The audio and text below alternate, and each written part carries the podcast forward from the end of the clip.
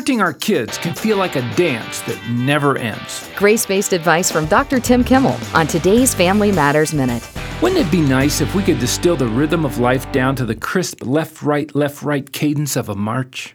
You'd know what's next every time, and all you'd have to figure out is how to keep up. Nice? Sure. Likely? No way. if raising kids is anything, it's a dance. And the rhythms change all the time. Just when you think you've got the moves down, the tempo shifts into something you've never danced to before. It's not uncommon to feel like you're slam dancing in some bottomless family mosh pit most of the time. Here's a hint never stop dancing. By waltzing through the rough patches in our relationship with our kids, it shows them that no matter what, we won't give up on them.